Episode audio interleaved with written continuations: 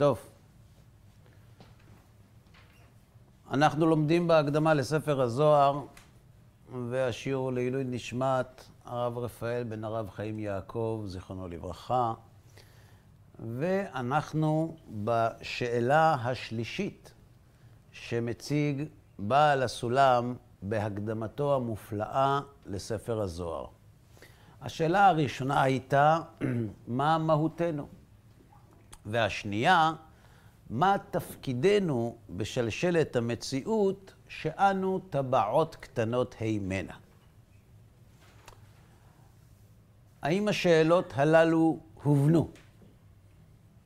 כן. אה, מה התשובה לשאלות האלה? עדיין אין. מצוין. שאלה ג' כדי להבין את השאלה, הייתי מבקש להציג שאלה מקדימה. לפי דעתכם, האדם הוא טוב ביסודו או רע ביסודו? טוב. אתה אומר רע. אתה? טוב. טוב. אז יש מחלוקת. מה? שורש אלוקים ממעלה. מה שאתה חושב. אני... אל תגיד לי מה חושבים בהודו. מה אתה חושב? תלוי במה. תלוי, אם הוא רוצה ליהנות, וכל מה שהוא יעשה בחיים שלו זה ליהנות, אז הוא טוב. ואם... הוא עוד לא יודע מה הוא רוצה. הוא נולד. הוא טוב או לא טוב? שורש אלוהים. יש לו אה? מעטפות עליו, אבל הוא עצמו, השורש שלו הוא טוב, יש לו קליפות. הוא טוב, אתה אומר. ואתה אומר, הוא רע. טוב, בסדר. אגב, גם וגם אף אחד פה לא ענה. ולא טוב ולא רע, גם אף אחד לא ענה. למרות שכתוב שהתינוק הוא נייר חלק. טוב, בסדר. אגב, כשאני שאלתי האם האדם הוא טוב ביסודו, ואתם מיד עניתם, ברור לי לחלוטין שאתם יודעים מהו אדם טוב. שהרי כדי לומר שהוא לא טוב, צריך לדעת מהו טוב. אז מהו טוב שאמרתם שהוא לא טוב?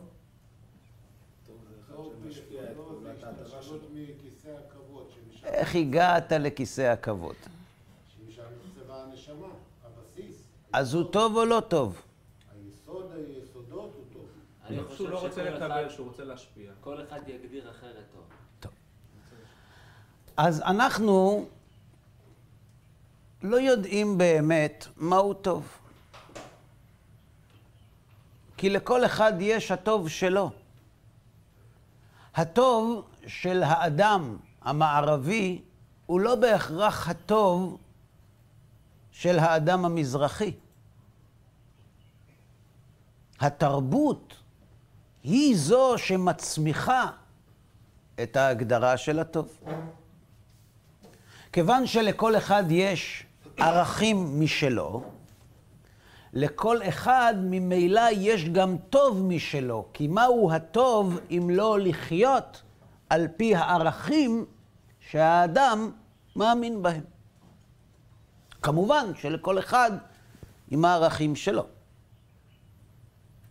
לכן כשאנחנו אומרים שהאדם הוא טוב או לא טוב, זה בכלל לא משנה איך הוא מגדיר את הטוב. מה שקובע זה האם באופן טבעי הוא שואף לעשות את הטוב בעיניו, או שואף שלא לעשות את הטוב שבעיניו. ברור? למה באופן טבעי? זה שיסוד האדם ככה, זה לא אומר שבאופן טבעי הוא שואף לזה. אם האדם ביסודו הוא טוב, הכוונה היא שלפני שמגיעים כל הרעשים בקשר, הוא שומע משהו ברור. כלומר, שלפני שהוא רוצה שלא לעשות את הטוב, בבסיס שלו הוא כן רוצה לעשות אותו. מכאן השאלה אם האדם הוא טוב ביסודו או רע מיסודו. פירוש, האם האדם שואף באופן טבעי להגיע לחיים שמתנהלים על פי הטוב שהוא מאמין בו, או לא? אבל הטוב כן. שהוא מאמין בו הוא נרכש, והטוב המוקלט הוא חיצוני לו. לכשיירכש. לא. השאיפה היא קודמת. הבעיה שהוא מכתיב כללים שונים לו ולבחוץ. למשל, הוא יגיד, הכי מצוין בשבילי לגנוב, כי אני לא אעבוד אחרי זה. ולאחרים הוא יגיד, זה רע בשבילהם לגנוב, כדי שלא יגנבו לי. הוא רואה בלגנוב טוב? כן, לעצמו כן. יפה. אז האם יש לו נטייה טבעית לעשות את זה, או שהנטייה שלו היא שלא לעשות את זה, והוא מתגבר כדי לעשות את זה? טבעית לעשות. טבעית לעשות. אז יש טוב טבעי באדם, אבל זה רק לעצמו, זה לא לסביבה. בוודאי שזה לעצמו. הטוב הזה הוא הוא אקט של חינוך או של אה, מטבע בריאתו?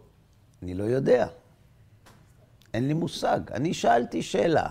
אתם עניתם, זאת אומרת שהשאלה מובנת.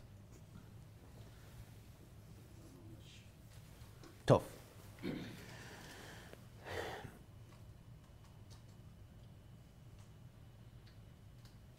אני חושב שיש לי איזשהו בדל של הוכחה שיכול לעזור לנו לענות על השאלה. אם היינו לוקחים תינוק שנולד ונותנים לו לגדול באופן טבעי, בלי התערבות חיצונית, בלי להגיב לפעולות שלו. כלומר, אם הוא יכה, לא נאמר לו אסור. אם הוא יצחק, לא נאמר לו יפה. אם הוא יאכל אוכל ששייך למישהו אחר, לא נקרא לו גזלן. הוא יגדל באופן טבעי. מה יצמח מהתינוק החמוד הזה?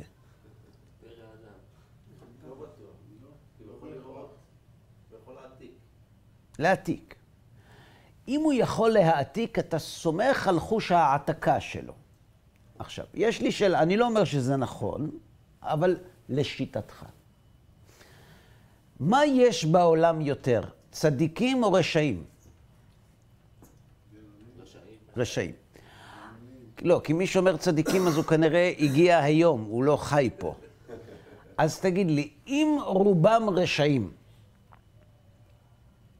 אז מה הסיכויים שהוא לא ילמד מהם?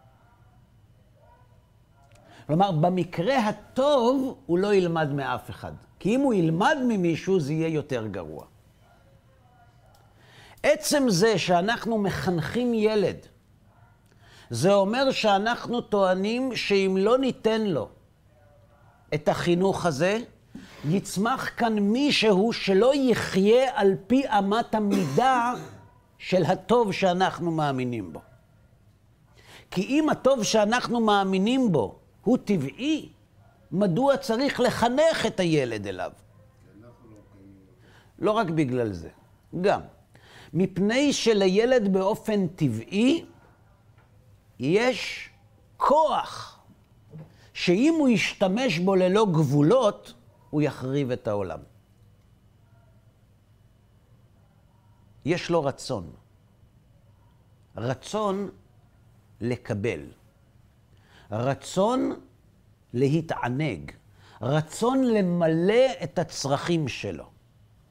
וכיוון שתינוק שנולד, יש לו צרכים אינסופיים, בדיוק כמו האדם המבוגר, וכל ההבדל בין התינוק למבוגר זה בצורת הצרכים, בצבע שלהם. נמצא שאם לא נגביל את התינוק, הוא יחריב את העולם. ברור? האמת שמה שאני שאלתי אתכם זו שאלה עתיקה. אנטונינוס, קיסר רומא, היה לומד עם רבי יהודה הנשיא, והיו דנים בשאלות פילוסופיות מאוד עמוקות. אחת מהן הייתה, מתי נכנס הרע באדם? האם ברגע שהוא נוצר ברחם אמו, או ברגע שהוא יוצא לאוויר העולם? מה זה הרע? היצר הרע. אנחנו עוד, לא, עוד אין לו שם, כי הוא עוד לא נולד. היצר הרע. כלומר, יש באדם יצר לעשות רע. ברור? אה? על פי אנטונינוס ועל פי רבי. על פי קיסרין ועל פי ירושלים. על פי כל חברה וחברה שיש בה מערכת חינוך. כי אם יש בחברה מערכת חינוך, החברה יוצאת מנקודת הנחה שאם היא לא תחנך את התינוקות שנולדים, הם לא יעלו ברצונם בקנה אחד עם הרצון החברתי, ולא משנה איזו חברה. ולכן היה ויכוח ביניהם מתי הרצון הזה לעשות רע, שאנחנו לא יודעים עוד מהו, מתי הוא נכנס באדם? האם ברגע שהוא נוצר, כלומר ברגע שהעובר מתהווה ברחם אמו, או ברגע שהוא נולד? נולד. אה? כשהוא בתוך הבטן, כל הרצונות שלו מתמלאים אוטומטית על... אגב,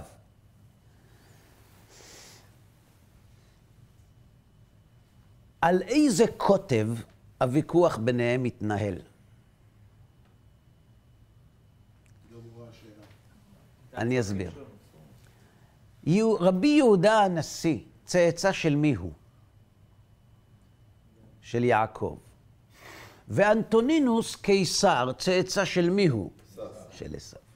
ומה קרה ברחם של רבקה אימנו בזמן שהאבות הראשונים של שני החכמים הללו היו ברחמה? ויתרוצצו הבנים בקרבה. כלומר, אם הבנים מתרוצצים בקרבה של רבקה אימנו, עוד לפני שהם יוצאים לאוויר העולם, והמדרש אומר, כשהייתה עוברת ליד בתי עבודה זרה, היה עשיו רוצה לצאת. וכשהייתה עוברת ליד בתי מדרשות, היה יעקב רוצה לצאת, ותלך לדרוש את השם כדי לבדוק מה קורה אצלה שם בפנים, לכאורה מכאן ניתן ללמוד שהיצר הרע, מתי נכנס באדם? מזמן היצירה, נכון? עכשיו בואו ניגש למחלוקת עצמה. מה הייתה דעתו של רבי יהודה הנשיא? למה אבל זה רלוונטי הרב? הפער הזה, מה מה הנפקא מינה לזה? עם איפה זה מתחיל? כן. אה, זה מעניין. כנראה שזה קשור לשאלה שבעל הסולם עומד לשאול. כן. אנחנו לא עשינו הפסקה, אז כנראה שאנחנו עסוקים בשאלה שבעל הסולם עתיד לשאול. יש את ה-40 יום שרק... אני חוזר על השאלה. מה הייתה דעתו של רבי יהודה הנשיא בוויכוח הזה? מתוך ההיווצרות. מזמן היצירה. היצירה לא היצירה. לא. מה הייתה דעתו של אנטונינוס? מזמן היציאה. למרות שבמקור, באיזו דעה היה צריך להחזיק אנטונינוס, בן בנו של עשיו. משעת היצירה. כי הסבא שלו עשה בעיות כבר בפנים, נכון? לא הבנת. אם אנטונינוס הוא נין ונכד לעשיו, שכבר ברחם אמו גילה נטיות לפולחן אלילי. מה צריך לומר אנטונינוס? ממתי היצר הרע נכנס באדם? לא.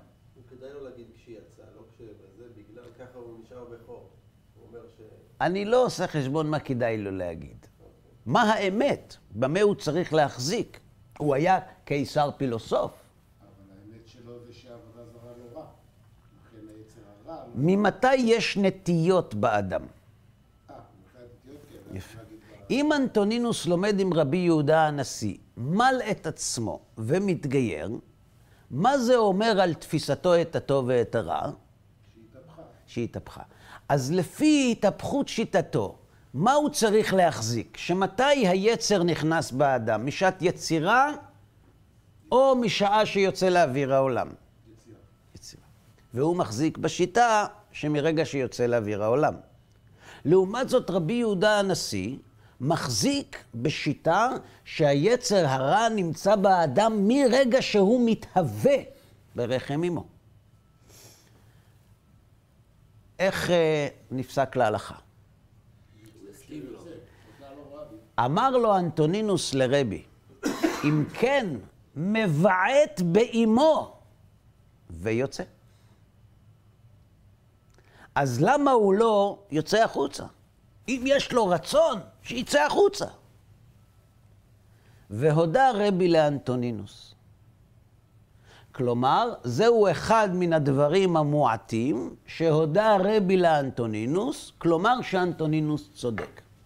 כלומר, ממתי היצר הרע נמצא באדם? מאיזה שעה? יציאה. מה ההוכחה לכך? איפה? זה נכון. זה נכון. כתוב בתורה, לפתח חטאת רובץ.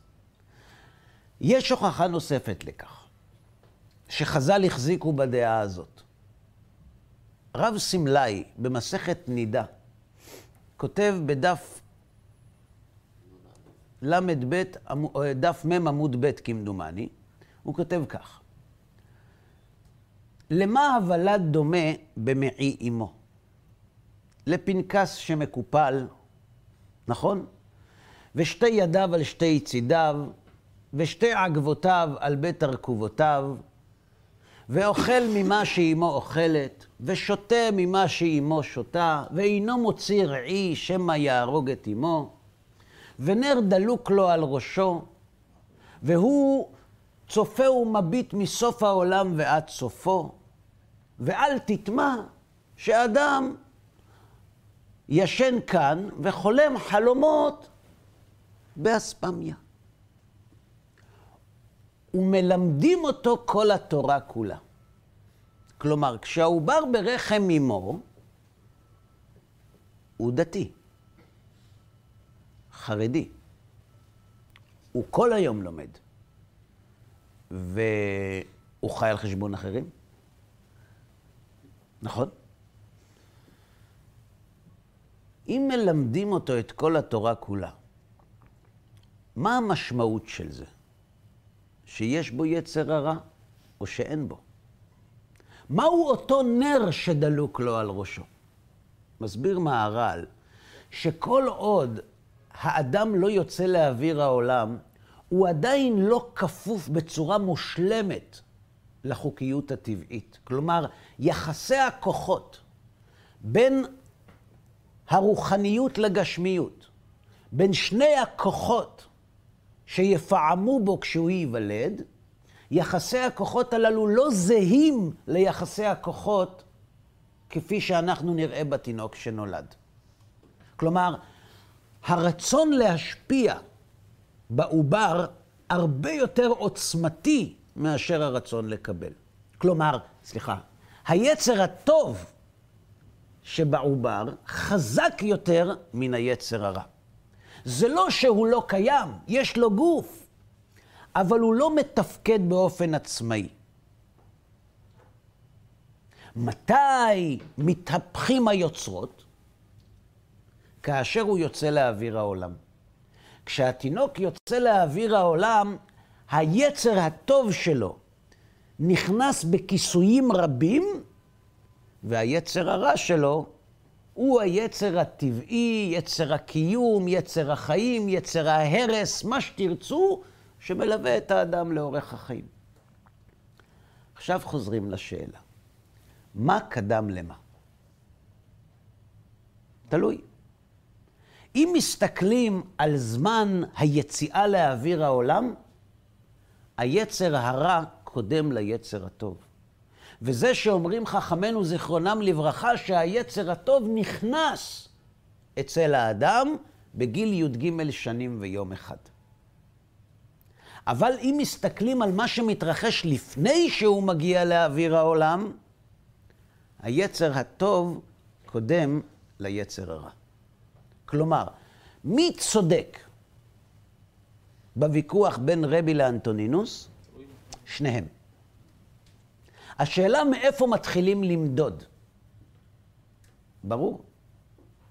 כן, בבקשה. שנאמר, אה, אלוהים עשה את האדם ישר והם חיפשו אה, חשבונות. אז העשייה שלו זה הלידה עצמה, זה גמר כשאתה מביא פסוק, האלוהים עשה את האדם ישר והמה ביקשו חשבונות רבים. אגב, אם תשים לב, הפסוק הזה, מבחינה ניסוחית, הוא קצת בעייתי. האדם הוא ישר, והמה ביקשו חשבונות רבים. אז מדובר על ציבור או על יחיד? אדם זה גם זכר וגם נקבה. כן, אני לא דיברתי על זכר או נקבה, דיברתי על יחיד ורבים. כן, כאילו, אבל עם שניים, זה רבים. אז המה זה רבים, כן, והאדם? גם רבים. כאילו, הוא אחד. הוא אחד, אבל האדם... למה, למה כל כך קשה? כי האדם היה שלו... כי זה לא מסתדר עם התיאוריה, אבל תחשוב שנייה, האדם הוא אחד. האדם.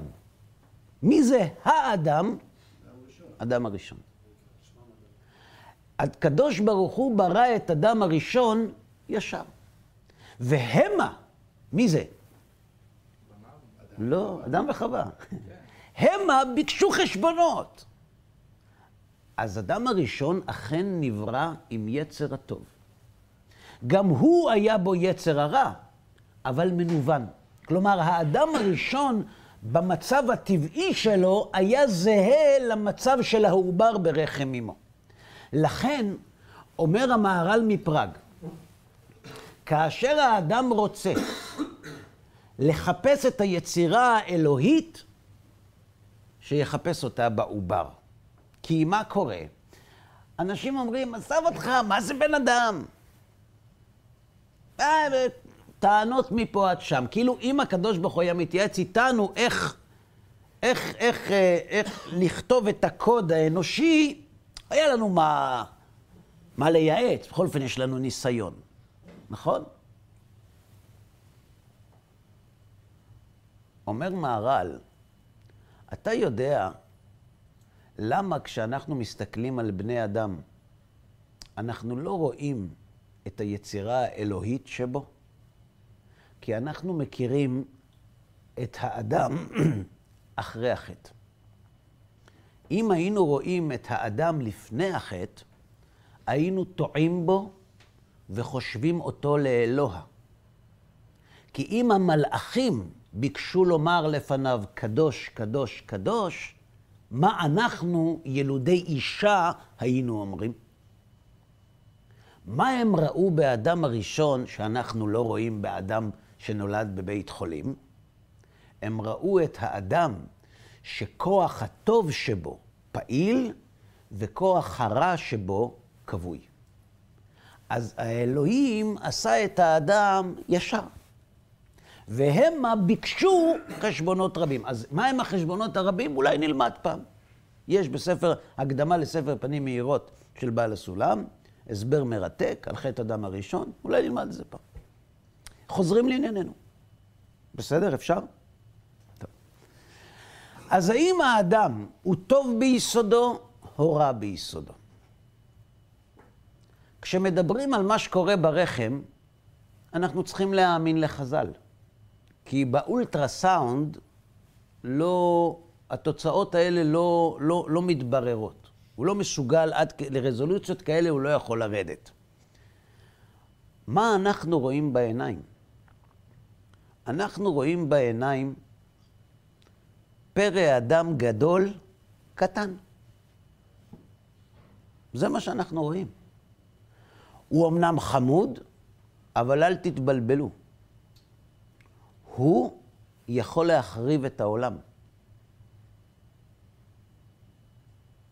הוא יכול להיות ילד טוב, הוא יכול להיות עם עיניים רגילות או מלוכסנות, הוא יכול להיות בלונדי או תספורת פטריה, אבל הוא ילד שגדל והגיע למצב שהוא מסוגל להחריב את העולם. אתם יכולים לקרוא לו איך שאתם רוצים. זה עניין של ניסוחים. וזה מעלה שאלה גדולה.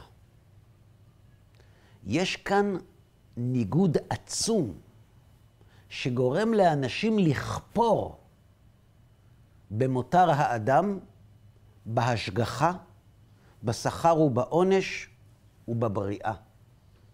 בכל כך הרבה יסודות חשובים. זה מה שהקדוש ברוך הוא ברא. זה.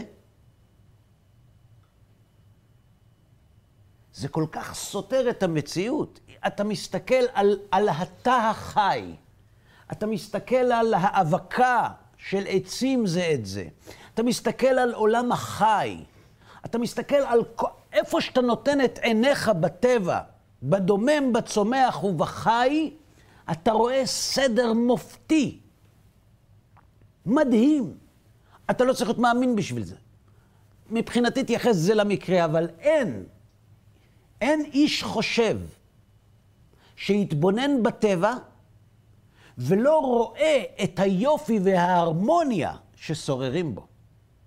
אז תלוי, אם הוא בעל רעבון תאווני, הוא יגיד שזה קרה במקרה. אם הוא נקי מרעבון תאווני, הוא יגיד שזה הקדוש ברוך הוא. אבל, אבל את הסדר והיופי והשלימות שיש בבריאה, בדומם, בצומח ובחי, כל מי שיש בו עיניים לא יכול שלא להתפעל מזה.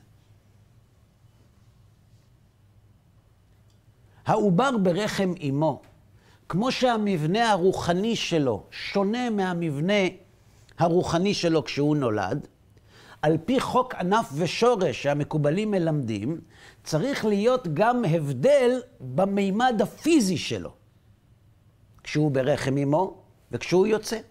כי אם הפיזי הוא תולדה של רוחני, וברוחני יש תזוזות, התזוזות צריכות לבוא לידי ביטוי על פי חוק ענף ושורש גם בגשמיות. למשל, הריאות של התינוק לא פעילות בזמן שהוא ברחם. פיו קמוץ. הוא מחובר בחבל טבור, שהוא חבל החיים שלו. ברגע שהוא יוצא לאוויר העולם קורים שינויים דרמטיים, שאצלנו הם מובנים מאליהם, קוראים לזה מכה שהמיילדת נותנת לתינוק במקום שלא כאן המקום לומר, והוא מתחיל לבכות. וזה כל כך ברור שזה אמור לקרות. אבל זה אף פעם לא קרה בתינוק הזה. לא היה לו שום קשר עם אף תינוק מסביבו, גם אם הם תאומים. לא דיברו. קורים דברים מדהימים, שמלמדים על שינויים פיזיולוגיים בין המצב התוך-רחמי למצב החוץ-רחמי. למה זה? על פי המקובלים, בגלל שינוי במבנה בין יחסי הכוחות של החומר והרוח. אם אנחנו אומרים שהגוף הוא תולדה של רצון לקבל, נקודת קצה שלו, אז כשהוא מתעבה הרצון הזה, הגוף הופך להיות עצמאי. כשהוא ברחם, אין לו עצמאות. הוא תלותי, הוא לא מתפקד, הוא חלש, יש כוח יותר חזק ממנו. אבל יש עוד נקודה. העובר ברחם אמו מחובר במערכת הדם של אימא שלו.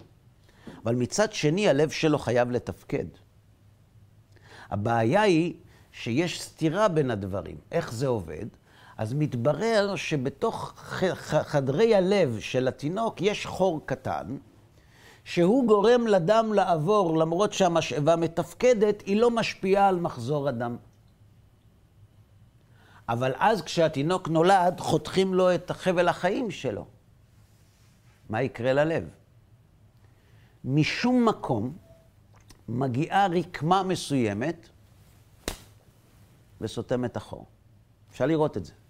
היום יש מערכות הדמיה שמסוגלות להראות את זה. בכמה זמן? לתמיד. בשנייה זה קורה? לא, לא, זה לתמיד. לא. זה קורה ברגע הלידה. איך, איך, איך, איך קרא לזה הפרופסור? זהו פלא הלידה. אינסטינקט. פלא הלידה. זה פלא, ואני לא יודע למי לייחס אותו. כי יש לי נקודת מוצא. אין יצרן. מה זה פלא? להאמין שיש יצרן זה הרבה יותר קל מאשר לא. כי, כי כשאתה מאמין שיש יצרן, אז נכון שהתזמון הוא מדהים ואתה אומר כל הכבוד ליצרן. אבל אם אתה אומר שזה לא יצרן, זה פלא הרבה יותר גדול. איך זה קורה כל פעם? איך המקרה יודע מתי להתקרות? נכון. זה פלא עצום. ואז זה נסתם. ואם זה לא נסתם טוב, אז עושים ניתוח. שהוא לא תמיד פשוט. כלומר, אנחנו שמים לב שיש הבדלים ביחסי הכוחות הרוחניים, שבאים לידי ביטוי בזמן השינוי שמתרחש בלידה. מה שאנחנו רואים זה גוף מתפקד. זה אדם עם תאווה ורצון שעדיין הוא לא יודע לבטא אותה, אבל כשהוא יגדל, הוא ילמד. וזה פלא עצום. כל ההתפתחות של העובר, כל האנושות, בזמן התפתחותה, הדומם, הצומח והחי, גם בתקופת קיומם, פועלים כמו שעון. והאדם, שאנחנו טוענים שבשבילו נברא העולם בניגוד לשיטת הפילוסופים, דווקא הוא יצא ככה עקום, מעוות, רע.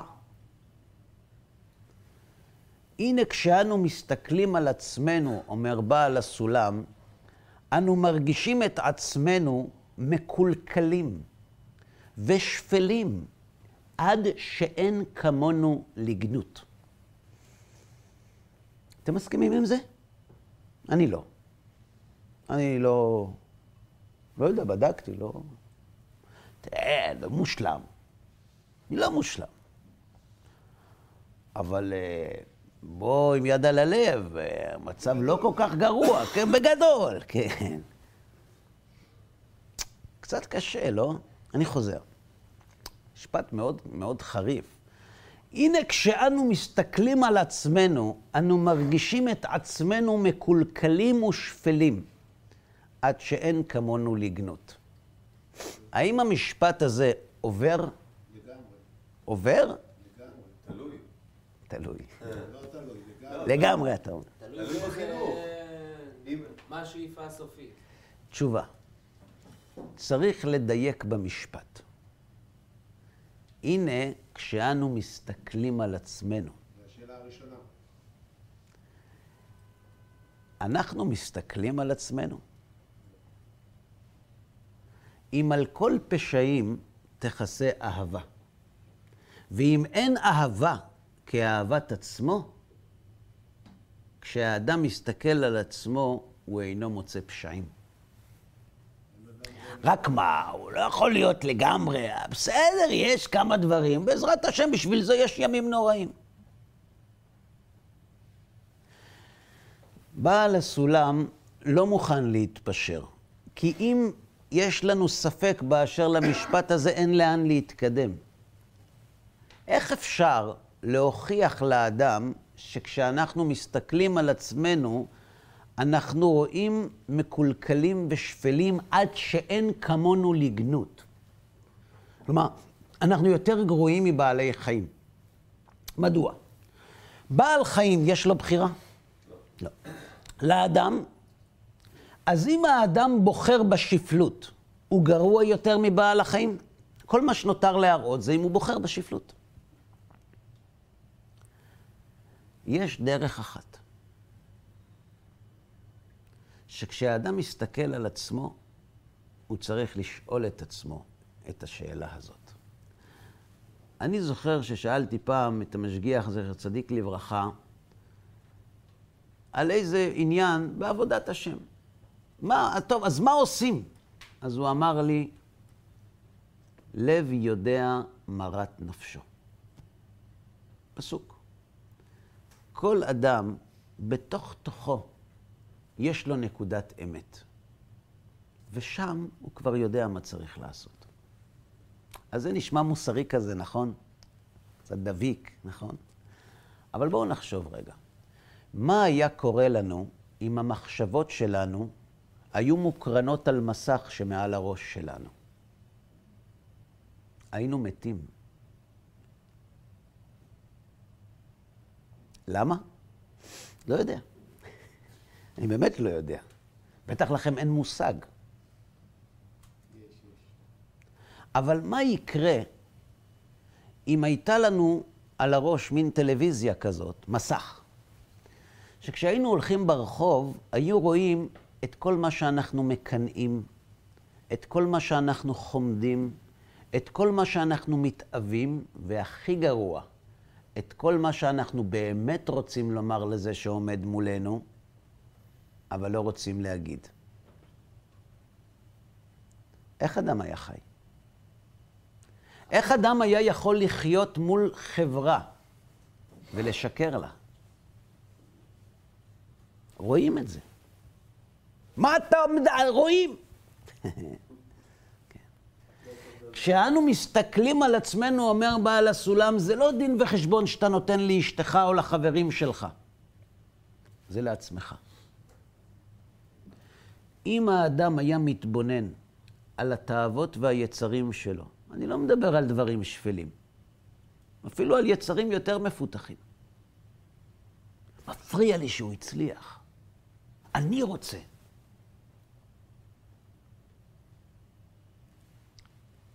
אנה אני בא. לאן היינו הולכים? אנחנו עטופים. אנחנו אלופים בלהסתיר מעצמנו את עצמנו. אנחנו דנים לכף זכות, אותנו. אנחנו, אנחנו האדם שהכי מבין את עצמנו. אז למה שלא נדון את עצמנו לכף זכות, כמובן? תכף נראה. חושבים לפחות. אבל הרב זה לא עניין של חושבים מודעות. שחושבים. הרב זה לא עניין של מודעות, ככל שאדם יותר לומד ועוסק בזה, הוא פתאום מרגיש את הפער בין האידיאל לבין החיים שלו. כן. ככל שהוא יותר מתבהם, אז הוא כאילו פחות מרגיש. נכון. ככל שהוא פחות לומד, הוא פחות מכיר. זה מה שאנחנו עושים עכשיו. בעל הסולם מעמת אותנו עם האישיות שלנו. מה היה קורה אם היו נותנים לך לעשות את כל מה שאתה רוצה? היית מלך העולם. ומשעבד את כולם תחתיך שיעשו את רצונך. זה מי שהיית. כל אחד בתחום שלו. כן. הנה כשאנו מסתכלים על עצמנו, אנו מרגישים את עצמנו מקולקלים ושפלים עד שאין כמונו לגנות. אפילו אם בעל חיים יעשה את מה שאתה עושה, הוא לא יהיה מגונה כמו שאתה עושה את הדברים, כי אתה בעל בחירה. מצד שני, הניגוד הנורא הזה, כשאנו מסתכלים על הפועל שעשה אותנו, הרי אנו מחויבים להימצא ברום המעלות, עד שאין כמונו לשבח. כי הכרח הוא שמפועל שלם תצאנה פעולות שלמות.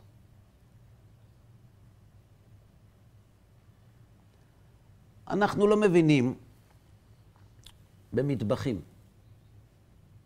מאיפה שנבין. אבל עם כל חוסר ההבנה שלנו, יש לנו פחות או יותר מושג מסוים באיך נראה מטבח תקין. ככה, בגדול.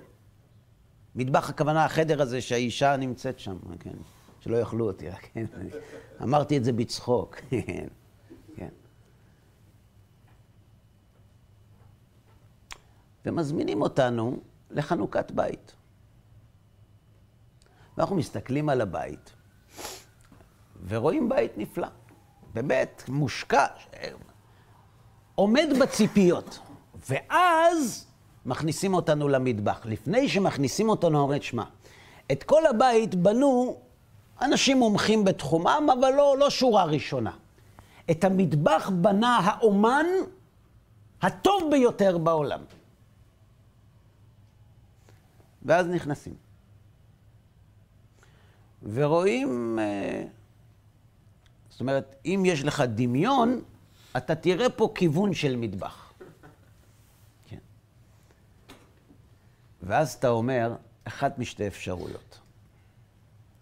או שהאיש שקרן, ואף אומן לא בנה את המפלצת הזאת, או שיש כאן איזה משהו שאני לא מבין. זה לא יכול להיות שזה הוא. זה לא יכול להיות שאומן כזה ייצר מטבח עלוב שכזה.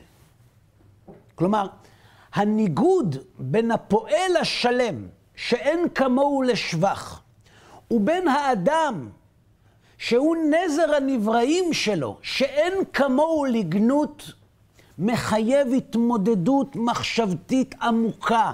זה לא מסתדר. זו האינטואיציה הזאת, התחושה הפנימית הזאת, שגורמת לאנשים לומר, גם אם יש סדר, אין כאן מסדר. לא יכול להיות שיהיה מסדר. איך יכול להיות שיש מסדר אם היצור הכי נעלה שהוא יצר, בנוי בצורה שנועדה להרוס את עצמה ואת העולם כולו?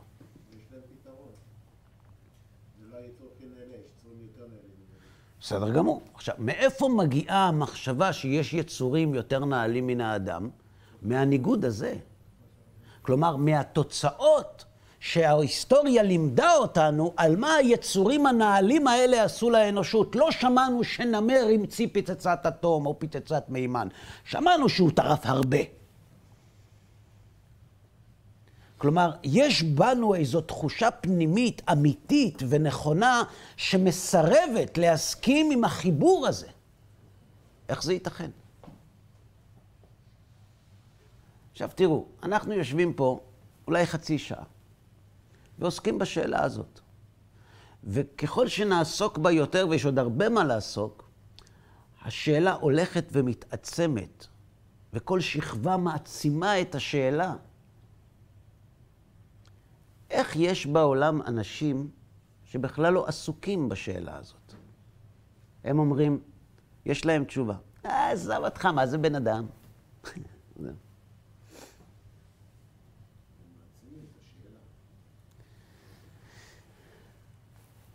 רצוני בהקדמה זו לברר איזה דברים פשוטים לכאורה. זה נורא פשוט. זה מתבקש אפילו. כלומר, אשר ידי הכל ממשמשות בהם, והרבה דיו נשפכה כדי לבררם. לא, לא אצל כל האנושות, אצל הפילוסופים. אה, ידי הכל לא מדבר על הפילוסופיה? כן, כן. גם אדם רגיל עוסק בשאלות האלה. למשל, תגיד לי, לאן אנשים מסוגלים להגיע? לאן אנשים מסוגלים להגיע שאם אתה תעשה ככה לבן שלה?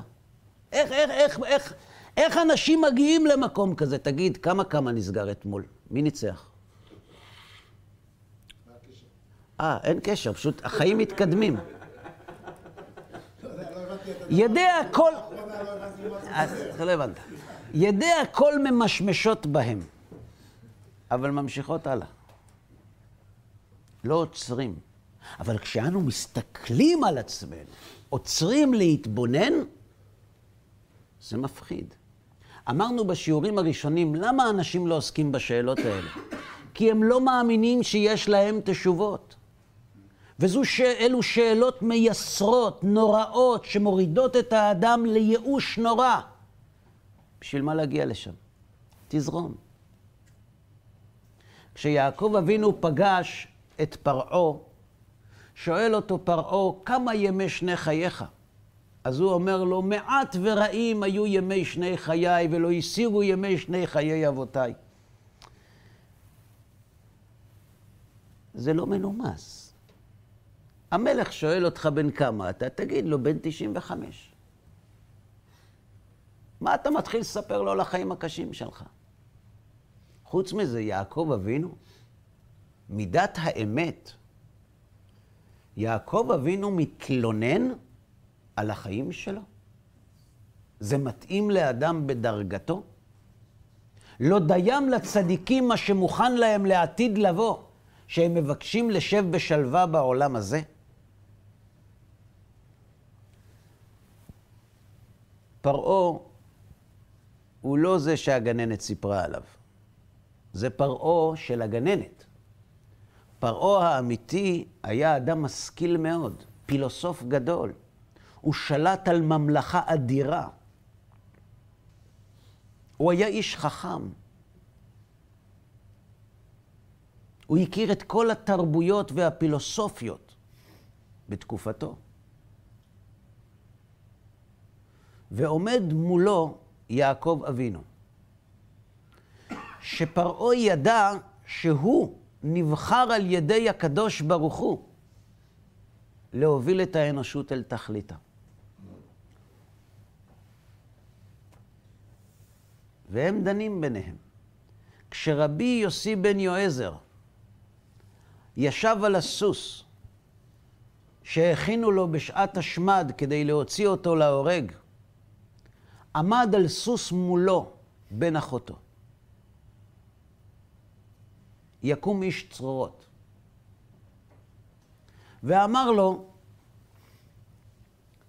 דוד, חזי סוסך דארכבי מרח, וחזי סוסי דארכבי מרי.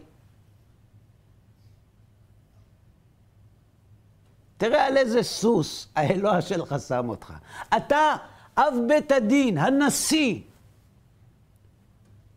הכי גבוה הגעת. איש האשכולות, איש שהכל בו, עד ימיו, אומר רש"י, לא הייתה מחלוקת בישראל. תראה איך אתה מת. ותראה על איזה סוס אני, שאני הצלחתי להבין באיזה צד החמאה מרוחה. תראה אותי, אני שייך ליוונים, אני בפילוסופיה, תראה, תראה על איזה סוס אני רוכב. זו קושייה אדירה. זה היה הוויכוח בין יעקב לפרעה. על החיים הם דיברו. אומר יעקב לפרעה, מה אתה עושה בחיים? אז הוא אומר לו, אנחנו ממצים. ממצים ומתקדמים הלאה. אומר לו, זה מה שאתה עושה בחיים? עם כל החוכמה שלך, זה מה שאתה עושה? אומר לו פרעה, תגיד, כמה שנים בן אדם חי? כמה שנים כבר חיים? תנצל, תסחוט את זה. כמה ימי שני חייך? אומר לו יעקב, אם אתה מבין בחיים, יש לי שאלה אליך. מה קורה אחרי שאתה עושה את זה? קורה באותה שנייה, אחרי שאתה מסיים לעשות את זה? מה עובר לך בראש? מעט ורעים ימי שני חיי. ההסתכלות על החיים כזמניים יכולה לגרום לאדם ש... שתי אפשרויות, שתי התבוננויות שונות. או בגלל שהחיים קצרים ולא מספקים, זה אומר שהמטרה לא כאן וצריך לנצל אותם כדי להגיע לאותו מקום, או כשהחיים לא מספקים וקצרים, תסחוט את הסמרטוט ומה שיהיה יהיה. כמה ימי שני חייך מעט ורעים ימי שני חיי. לכן אנשים לא עוסקים. כולם ממשמש, ידי כולן ממשמשות בהם, אומר בעל הסולם. אבל לא עוצרים. למה? כמה ימי שני חייך. תזרום, תתקדם, אל תיתקע, זה לא טוב שם. כי אנשים לא מאמינים שיש תשובה. אבל חוכמת הקבלה, שעברה מדור לדור בעם ישראל, על ידי בעלי השגה ולא פילוסופים. על ידי אנשים שהגיעו למדרגות שהם מדברים עליהם, כאדם הרואה את מה שעומד מולו, אומרים לאלה שהולכים בדרך התורה, אל תתבלבלו, אל תדאגו, או כמו שאומר הרמח"ל, תקשיבו לאיש שעומד על האכסדרה למעלה, הוא הגיע. תנו טיפה אמון, תקשיבו לתמונה. אחרי שתראו את התמונה, נראה אם לא תרצו ליישם אותה. וזו השאלה השלישית. הנה כשאנו מסתכלים על עצמנו, אנו מרגישים את עצמנו מקולקלים ושפלים עד שאין כמונו לגנות. וכשאנו מסתכלים על הפועל שעשה אותנו, הרי אנו מחויבים להימצא ברום המעלות. שאין כמוהו לשבח, כי בהכרח שמפועל שלם לא תצאנה פעולות בלתי שלמות. איך מיישבים את הסתירה הזאת? וזו השאלה השלישית. עד כאן להיום.